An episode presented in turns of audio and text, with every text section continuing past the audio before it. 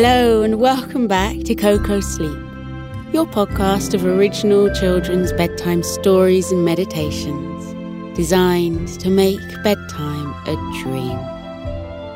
I can't wait to start tonight's story, but before I do, I must give a huge shout out of thanks to our lovely Koko Clubbers who've joined us recently. Thank you, Tilia, Laura, Grant, Ethan, Dahlia, Jackson and his puppy Rocky, Alexandra, Camille, Callie, Ella, and Sarah. Before we begin, a quick message for the grown ups. If you'd like to support our podcast, enjoy ad free listening, unlock four bonus stories per month, and much, much more, you can join Koko Club. Subscribe in just two taps via the link in the show notes. But now, here's a quick word from our sponsors. Now, here's a question Do you believe that only magicians can make magic?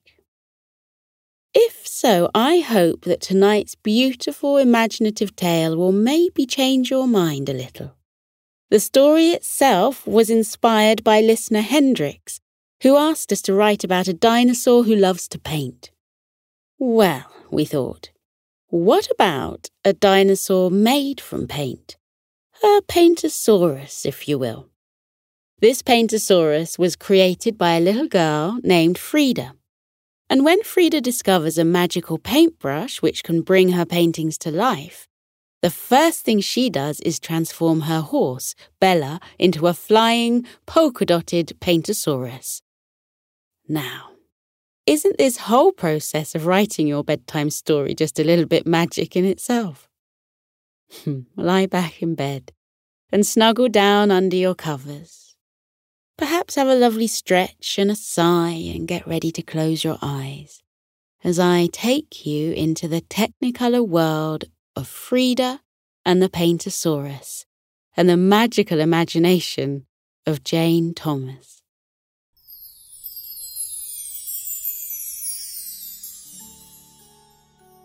It was the last day of school before a long summer of absolutely nothing.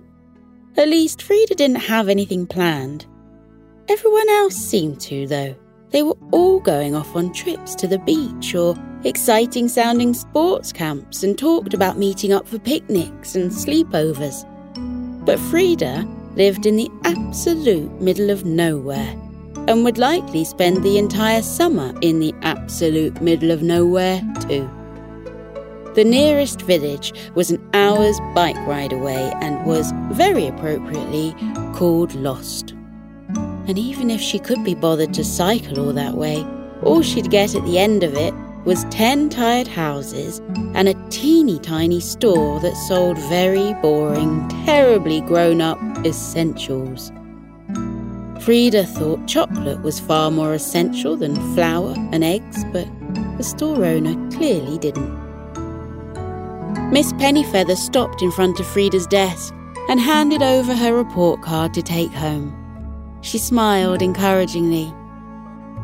It isn't as bad as you think, Frida.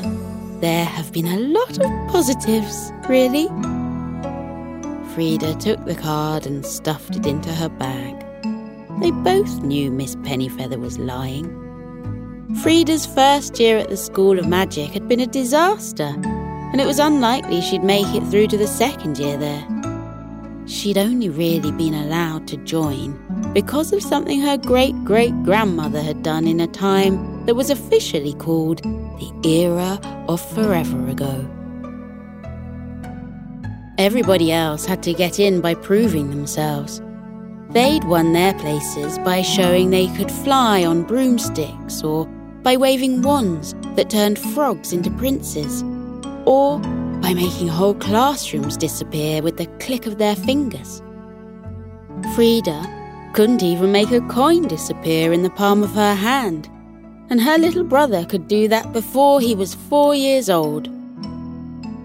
And so it was that when the bell went, everyone rushed outside to fly home, waving at each other as they flapped off into the sky, leaving Frida to climb onto the back of her sturdy pony Bella and start the long plod towards Lost.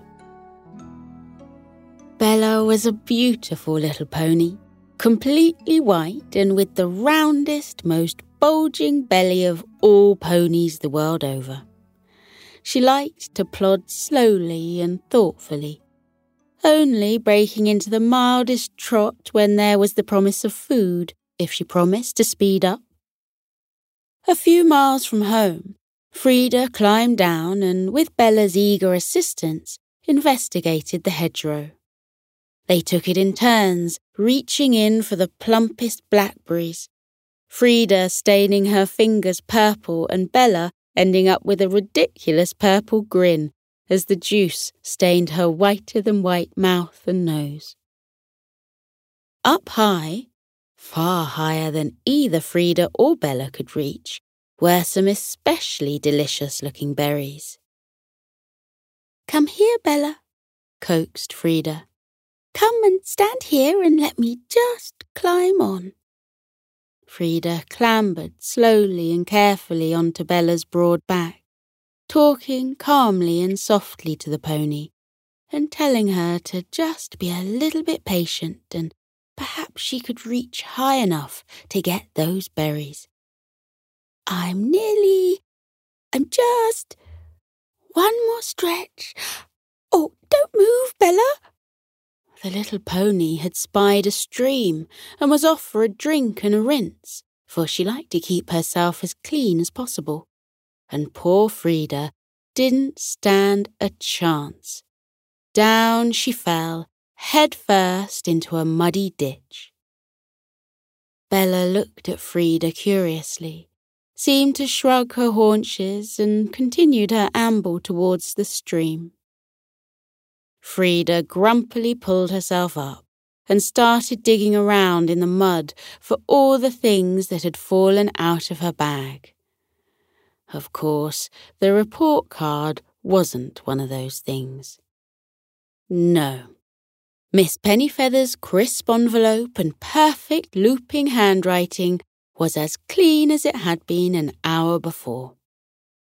Everything else had fallen into the mud, but not the one thing Frida would quite cheerfully have destroyed.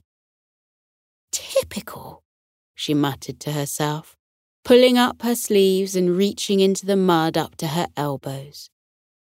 She felt something that was somehow both soft and hard at the same time, and pulled it up, shrieking a little as she realized she was holding a giant toad. The toad hopped out of her hand and dropped a paintbrush it had been holding in its mouth. Sorry, said Frida. You startled me, that's all. The toad nodded, staring unblinkingly at her, and then looking meaningfully at the paintbrush. It's very kind of you to fish that out for me, but it really isn't mine, Frida told him. The toad cleared his throat and gave a little cough, then pushed the paintbrush towards Frida. She supposed he was right and she should really pick it up regardless of whether it was hers or not. Whoever it belonged to, it shouldn't be in the ditch. As she put it into her bag, the toad smiled and winked at her before hopping back into the mud and burrowing his way back into its cool depths. Frida called Bella over, who trotted across merrily enough and then backed up when she saw the mud all over Frida. Fine, I'll have a wash too, Frida said and threw herself into the stream. Lying on her back with the cool water trickling soothingly around her, looking up at dappled sunlight through the greenest of leaves, Frida thought she could quite happily stay there forever. A gentle rumble from her stomach suggested otherwise.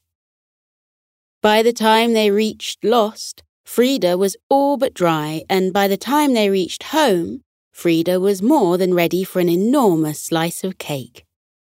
and by the time the first week of summer had drifted by, Frida was beyond ready to be back at school. She was so terribly, completely bored. Miss Pennyfeather's report had been extremely kind, but very firm. Frida still hasn't found her magical ability. I'm looking forward to seeing what she can do in the new school year. I hope the summer break helps her find something special. Frida had never done anything magic in all her eight years in the world, and suddenly she had less than eight weeks to prove herself. Her little brother offered to teach her how to correctly guess a playing card someone drew from a pack, but that wasn't good enough. Rule 12 of the School of Magic was card tricks don't count. They could be learned, and anything that could be learned wasn't real magic. It was a trick. Even dogs could do tricks. By the second week of summer, Frida had ridden Bella for mile after mile in every single direction, and still nothing had happened that was remotely interesting. She rode north and saw beautiful trees and beautiful hedgerows, but they just sat there, waving prettily at her. She rode south and saw fields of corn that shimmered and rustled as the winds rippled through them. She rode east and saw flocks of birds swooping and weaving in the clear blue skies, swirling and whirling and playing in the thermals. She rode west and saw wild horses in the distance, running as fast as they could with manes and tails sweeping out behind them in gorgeous, glorious tumbling dances. She even rode north northeast, which is terribly difficult to do without a good compass. And there she watched as a thousand butterflies flapped their colourful wings and fluttered off into the distance. It was when she rode west southwest that she encountered a toad. The toad sat solidly in the middle of the path, and Bella refused to pass him. The toad stood his ground. The three looked at each other, Frida coaxing Bella forwards, and Bella stubbornly digging in her hooves, and the toad staring with unblinking eyes. Wait, don't I know you? said Frida at last. The toad hopped up and down and nodded his head. Didn't you make me take a paintbrush from a puddle of mud? The toad hopped even higher and nodded his head even more vigorously. Frida had quite forgotten about the paintbrush until that moment, but she solemnly promised the toad she would go home and paint something that very afternoon. And upon hearing that, the toad smiled broadly and then hopped back into the undergrowth. Frida knew it was only a toad she had made the promise to, but a promise is a promise and should be kept. As soon as she got home, she dug around in her bag for the forgotten paintbrush, and then reached into the very back of her wardrobe and found the old box of paints she hadn't used in years. She took a sheet of paper and then sucked on the end of the paintbrush for a while. What should she paint? She looked out of the window and saw Bella in the field, her whiter than white coat bright against the green grass. It suddenly seemed a bit silly to paint a white horse onto white paper, so instead she found a large piece of black paper and decided to use that. She started with Bella's head, then worked her way back to her long white tail, adding in more and more detail as she went before the final finishing touch, which was two delicate dabs of blue for the pony's eyes. Frida was quite pleased with the painting and was about to declare it done when something inside told her to keep going. The brush rolled across the desk and stopped by the green paint. Fine, said Frida, and added a dramatic green dinosaur tail onto the back of Bella. It looked quite silly, but somehow quite excellent at the same time. So she reached over to the red paint and added four neat spikes along the pony's back. Bella was now more dinosaur than pony, so Frida decided to finish the job properly, exchanging the hooves for blue feet and making the face much rounder and more, to her mind, dinosaury. I name you the Paintersaurus, Frida declared, pinning the picture to the wall above her desk and smiling to herself. She looked out of the window and gasped. There in the field stood a wonderful creature with a long green tail, red spikes, blue feet, and a blue face. And Bella was nowhere to be seen. Bella, she called cautiously, and the strange creature looked up at her and nodded. Frida looked at the painting and back at the creature and back at the painting again. There was no mistaking the creature in the field. It was the Paintersaurus. Picking up the brush and paint box and pulling the painting from the wall, Frida rushed down the stairs and out through the garden and into the field, passing all the other ponies that had gathered together in the corner and were looking at the Paintersaurus with more than a little alarm in their eyes. Bella! Frida called and ran forwards. The creature turned, her soft blue eyes unmistakable as belonging to the little round pony. Bella seemed to smile as she looked round at her long green tail.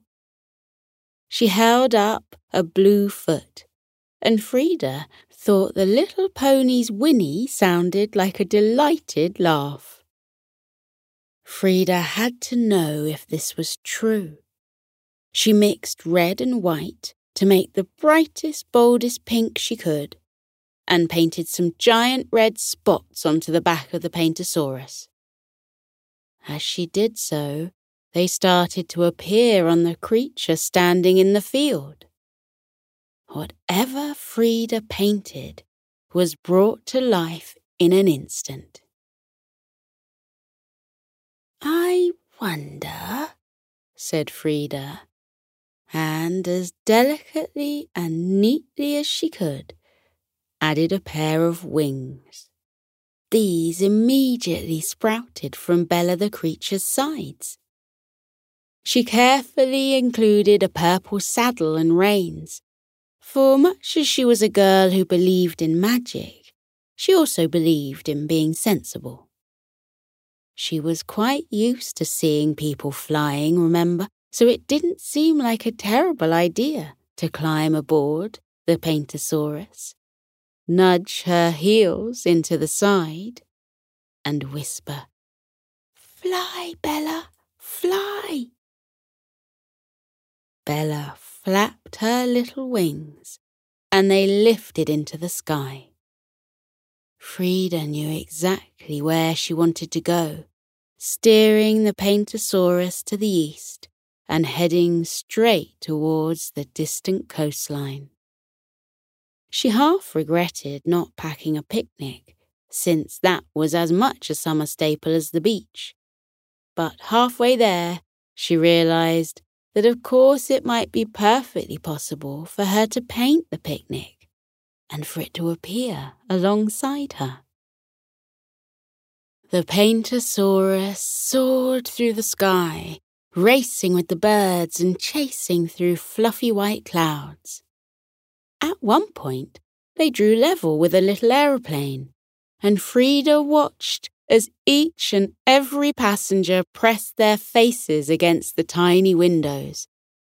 Even the pilot noticed the dinosaur flying through the air, and for a moment quite lost control of the little aeroplane before reminding himself that such things were absolutely impossible and to get a grip on reality. He swore never again to eat cheese before flying. Cheese was famous for producing weird dreams at night, so maybe it produced weird visions during the day too. In fact, if you'd been walking on the ground below the path of the little aeroplane that day, you may have been hit by some lumps of cheese that the pilot demanded the air hostesses throw out immediately. Frida and her Paintersaurus carried on, all the way to the coast and a perfect little cove that was so tucked away and so hidden that it could only be reached by the sea by the most daring sailors. Nobody else was there, so nobody else was around to see the girl and her dinosaur land on the sand. Nobody else watched as they walked along the shoreline gathering shells. And nobody else saw them standing over a rock pool and looking at anemones waving their funky little hairdos and crabs scuttle into corners. And it was in this secret hidden place that Frida drew out the paints and brush and paper and after painting the scene, she added in a picnic. She piled a plate high with her favourite marmalade sandwiches, and another had a huge chocolate cake. Then she included a giant jug of lemonade. Frida took a very small nibble at the edge of one of the sandwiches that appeared beside her on the beach unconvinced that it would actually taste as it should. But it was every bit as delicious as she'd imagined. The dinosaur pawed at the ground, just as Bella would do when she was frustrated by something. So Frida quickly painted a huge bucket filled with the clearest, purest water. The Paintersaurus plunged her head deep into the bucket, and Frida, unsure what a dinosaur might like to eat, added some of Bella's favourites. A bright pile of orange carrots was soon part of the scene, along with a net of the freshest hay, and, for a treat, a couple of sugar lumps. The Paintersaurus nodded her approval and started munching her way through the goodies. As the sea started to turn orange and pink with the setting of the sun, Frida tucked her absolute favourite new shells into her pocket and climbed aboard her Paintersaurus. They flew home, watching the sunset spread out before them and seeing all the birds returning to their nests. From high up in the sky, Frida saw a rabbit ushering bunnies into their burrow, pink noses twitching as they hopped through the field and headed towards bed. And as some animals disappeared as the day drew to an end, others emerged, rubbing the sleep out of their eyes and heading off to live their lives at night. Badgers shuffled along, Moles poked their heads out of freshly created hills, and the soaring birds were replaced by bats and owls who danced and fluttered alongside the Paintersaurus. Back at home, Frida thought it might be wise to hide her new creature. She quickly realized she'd made the tail far too long to fit in the stables and the other ponies really didn't seem that happy about sharing their hay nets with a dinosaur. So she decided there was only one thing for it. She'd have to repaint the usual Bella and erase her Paintersaurus. out came the white paint, smoothing out the coat, erasing the bright pink spots. The long green tail was soon covered up with the flowing white one that Bella loved to shake behind her. The blue feet were once more hooves, and the face was once more quite clearly that of a pony. Frida left the red spikes until the very end, carefully erasing those, and sighing slightly as each one disappeared into thin air.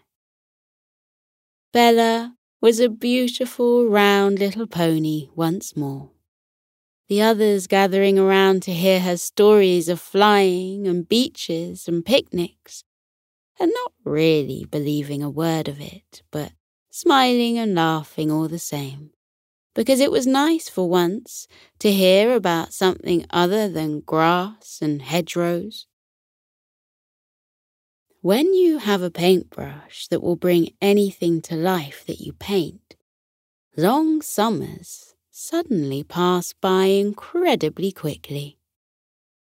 Frida painted everything that came to mind, adding books to her shelves that she'd wanted to read for ages, and making her mother smile with ever more exotic flowers in a vase every day.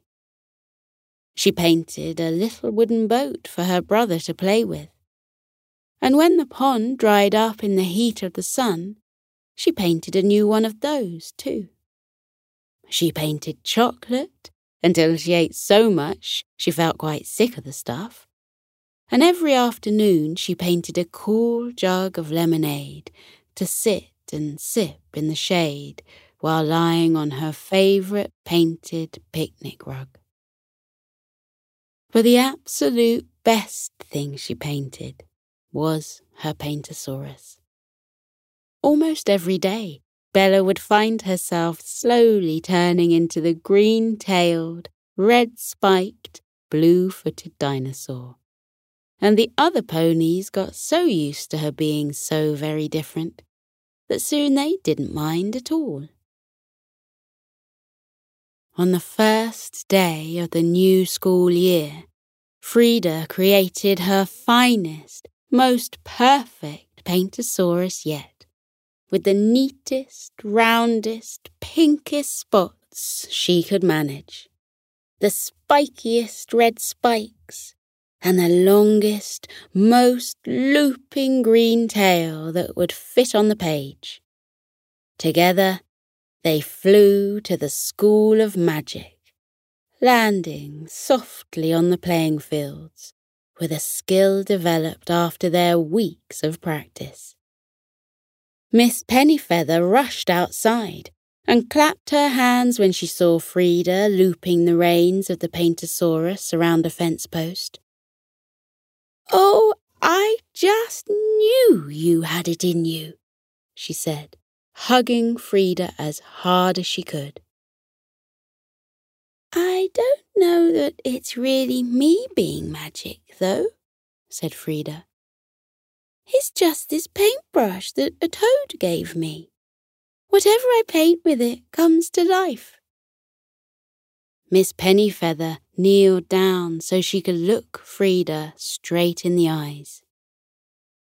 Listen, she said. And this is important. Only you can make magic with that paintbrush. You put the magic into it. Some people make magic when they write, or when they pick up a guitar, or if they bake a loaf of bread. Some people make magic with a needle and thread, or by carving a block of wood, or bending metal this way and that. We all of us can bring magic to the world. It's just a question of finding out how we do it. And I'm so very glad you found your way of making magic. Because now, whatever happens in your life and wherever you go, as long as you have a paintbrush, you can create something wonderful Frida wasn't so sure this was all true. And really, it was the toad and the paintbrush that made everything magical. My dear, said Miss Pennyfeather softly, don't you see? You believed in the magic, and so it came true. And that is all any of us need to bring a little magic into the world. Believe it every night as you close your eyes to fall asleep. Believe it with everything you've got. And you'll soon find, I promise, that magic really is everywhere.